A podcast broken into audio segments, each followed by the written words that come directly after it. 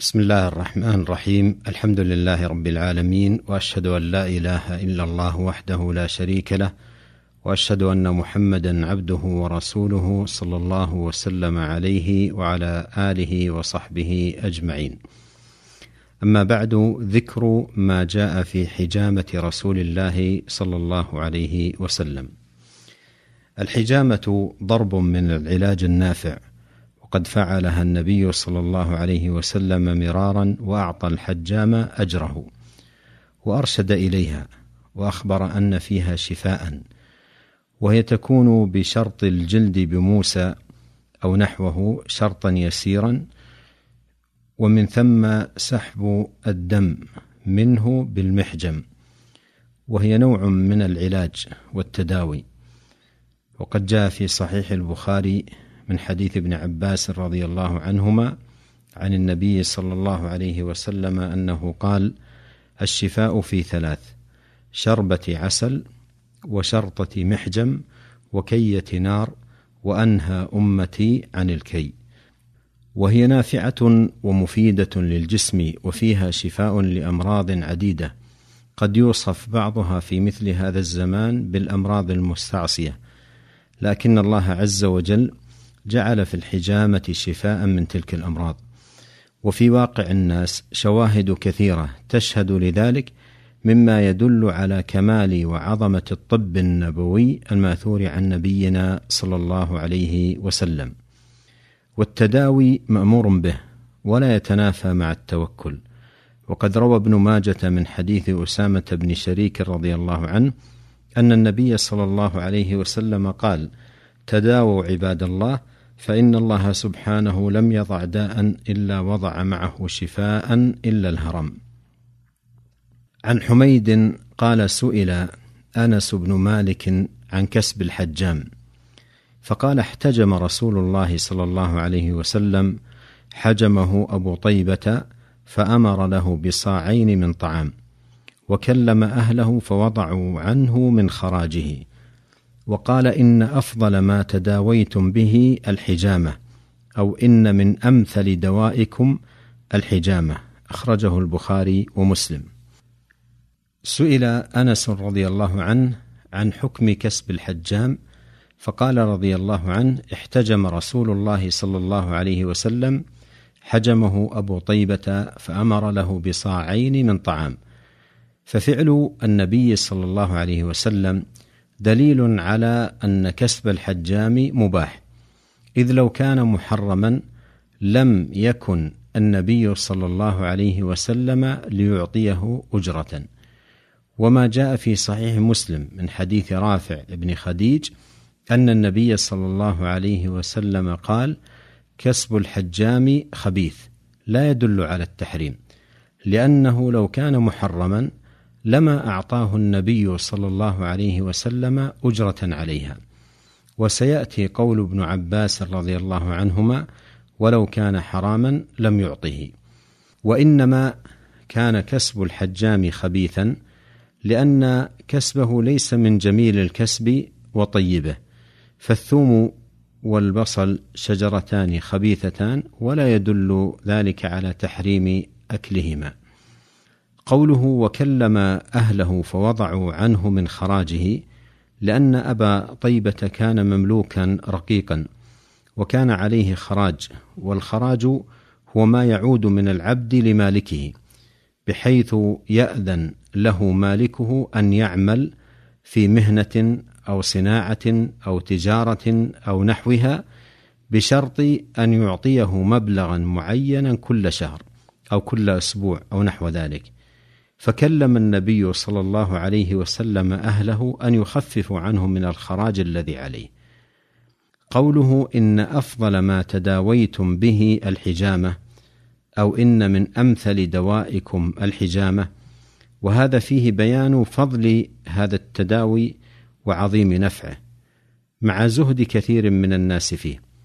ومن يطالع كتاب الطب النبوي من زاد المعاد لابن القيم رحمه الله يجد بسطا نافعا وبيانا مفيدا للحجامة وفوائدها ومواضعها وأوقاتها وما يتعلق بها من تفاصيل.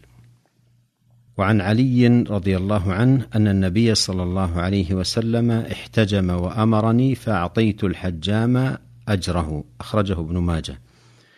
وعن ابن عباس رضي الله عنهما قال إن النبي صلى الله عليه وسلم احتجم في الأخدعين وبين الكتفين وأعطى الحجام أجره ولو كان حراما لم يعطه. رواه الترمذي. وقد رواه مسلم في صحيحه بلفظ حجم النبي صلى الله عليه وسلم عبد لبني بياضة فأعطاه النبي صلى الله عليه وسلم أجره وكلم سيده فخفف عنه من ضريبته. ولو كان سحتا لم يعطه النبي صلى الله عليه وسلم. ورواه البخاري في صحيحه بلفظ احتجم النبي صلى الله عليه وسلم وأعطى الذي حجمه ولو كان حراما لم يعطه. قوله إن النبي صلى الله عليه وسلم احتجم في الأخدعين الأخدعان عرقان في جانب العنق. وقوله وبين الكتفين أي في أعلى الظهر. وقوله أعطى الحجام أجره ولو كان حراما لم يعطه هذا فيه دلالة على إباحة المال الذي يأخذه الحجام لقاء عمله ومهنته في الحجامة. وعن ابن عمر رضي الله عنهما أن النبي صلى الله عليه وسلم دعا حجاما فحجمه وسأله كم خراجك؟ فقال ثلاثة آصع. فوضع عنه صاعا وأعطاه أجره وهو بمعنى ما سبق. وقوله فوضع عنه صاعا أي شفع له عند مالكه أن يعفيه من صاع فيكون عليه صاعان فقط. وعن أنس بن مالك رضي الله عنه قال كان رسول الله صلى الله عليه وسلم يحتجم في الأخدعين والكاهل وكان يحتجم لسبع عشرة وتسع عشرة وإحدى وعشرين. أخرجه الترمذي وأبو داود وابن ماجه. قوله والكاهل أي هو أعلى الظهر وهو المراد بقول ابن عباس رضي الله عنهما فيما سبق وبين الكتفين. فكان صلى الله عليه وسلم يحتجم في أعلى ظهره بين الكتفين وهو موضع نافع للغاية في الحجامة. وبعض الأبحاث الطبية المعاصرة اكتشفوا أمورا باهرة في عظيم نفعها في هذا الموضع مما يبين كمال هدي النبي الكريم عليه الصلاة والسلام. قوله وكان يحتجم لسبع عشرة وتسع عشرة وإحدى وعشرين هذه الأوقات الثلاثة يزيد فيها الدم ويهيج فتكون من أنفع أوقات الحجامة. وعن أنس بن مالك رضي الله عنه أن رسول الله صلى الله عليه وسلم احتجم وهو محرم بملل على ظهر القدم أخرجه أبو داود. قوله احتجم وهو محرم بملل ملل موضع بين مكة والمدينة وهو إلى المدينة أقرب. وقوله على ظهر القدم زاد الإمام أحمد رحمه الله في المسند من وجع كان به. والحجامة من أنفع ما يكون لتسكين الآلام. وفي هذا دليل أن الحجامة لا تؤثر على المحرم إذا كانت مجرد سحب للدم. أما إذا كان لا بد فيها من إزالة الشعر فله أن يزيله ويلزمه فدية الأذى. ذكر ما جاء في أسماء رسول الله صلى الله عليه وسلم. لنبينا صلى الله عليه وسلم أسماء عديدة وكثرة أسمائه صلى الله عليه وسلم من كثرة أوصافه الجميلة فليست أسماؤه صلى الله عليه وسلم مجرد أعلام بل هي أعلام دالة على معان وأوصاف فلا تضاد فيها العلميه الوصف. عن محمد بن جبير بن مطعم عن أبيه رضي الله عنه قال قال رسول الله صلى الله عليه وسلم إن لي اسماء أنا محمد وأنا أحمد وأنا الماحي الذي يمحو الله بي الكفر وأنا الحاشر الذي يحشر الناس على قدمي وأنا العاقب والعاقب الذي ليس بعده نبي أخرجه البخاري ومسلم. قوله صلى الله عليه وسلم إن لي اسماء أنا محمد هذا اسمه صلى الله عليه وسلم الذي سماه به والده عبد المطلب بإلهام الله تعالى ليكون محمودا في الدنيا والآخرة. ومعنى محمد أي الذي له الصفات الفاضلة والمناقب الكريمة التي تحمد. وقوله وأنا أحمد فهو صلى الله عليه وسلم أحمد الناس لله وأعظمهم ثناء على الله. ولهذا عندما يشفع صلى الله عليه وسلم للأولين والآخرين يوم القيامة يعلمه الله من محامده وحسن الثناء عليه ما لا يكون لأحد غيره من العالمين. قوله وأنا الماحي وفسر ذلك بقوله الذي يمحو الله بي الكفر بعثه الله سبحانه وتعالى ليمحو به الكفر ويطمس به الضلالة ويفتح به أعينا عميا وقلوبا غلفا وآذانا صما. قوله وأنا الحاشر الذي يحشر الناس على قدمي أي أنه صلى الله عليه وسلم يتقدم الناس في الحشر ويكون أول من ينشق عنه القبر ثم الناس على إثره. قوله وأنا العاقب أي جعله الله سبحانه وتعالى خاتما للنبيين فلا نبي بعده فهو العاقب الذي جاء عقب النبيين كلهم. قوله والعاقب الذي ليس بعده نبي فهو العاقب الذي جاء عقب النبيين كلهم صلوات الله وسلامه عليه وعلى جميع النبيين. وعن حذيفة رضي الله عنه قال لقيت النبي صلى الله عليه وسلم في بعض طرق المدينة فقال أنا محمد وأنا أحمد وأنا نبي الرحمة ونبي التوبة وأنا المقفى وأنا الحاشر ونبي الملاحم. أخرجه أحمد.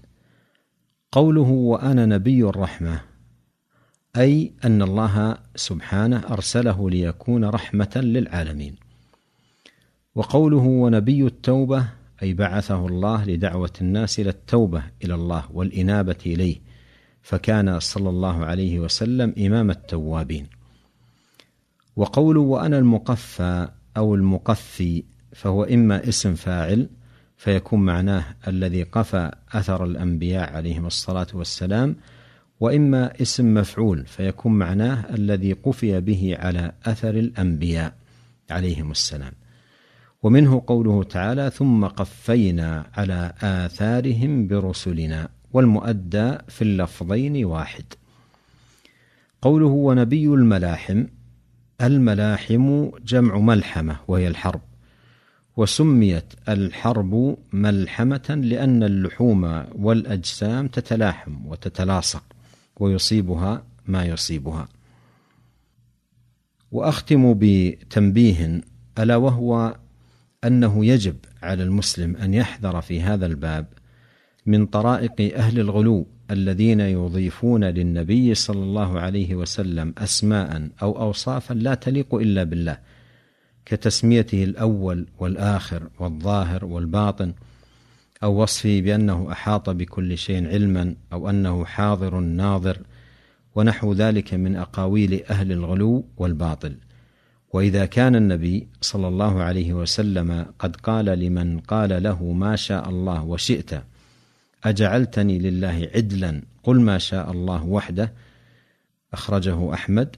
فكيف الشأن إذن بأقاويل هؤلاء الغلاة؟ هذا ونسأل الله عز وجل أن يوفقنا أجمعين لكل خير وأن يصلح لنا شأننا كله. إنه سميع قريب مجيب. وصلى الله وسلم على عبده ورسوله نبينا محمد وآله وصحبه أجمعين. والسلام عليكم ورحمة الله وبركاته.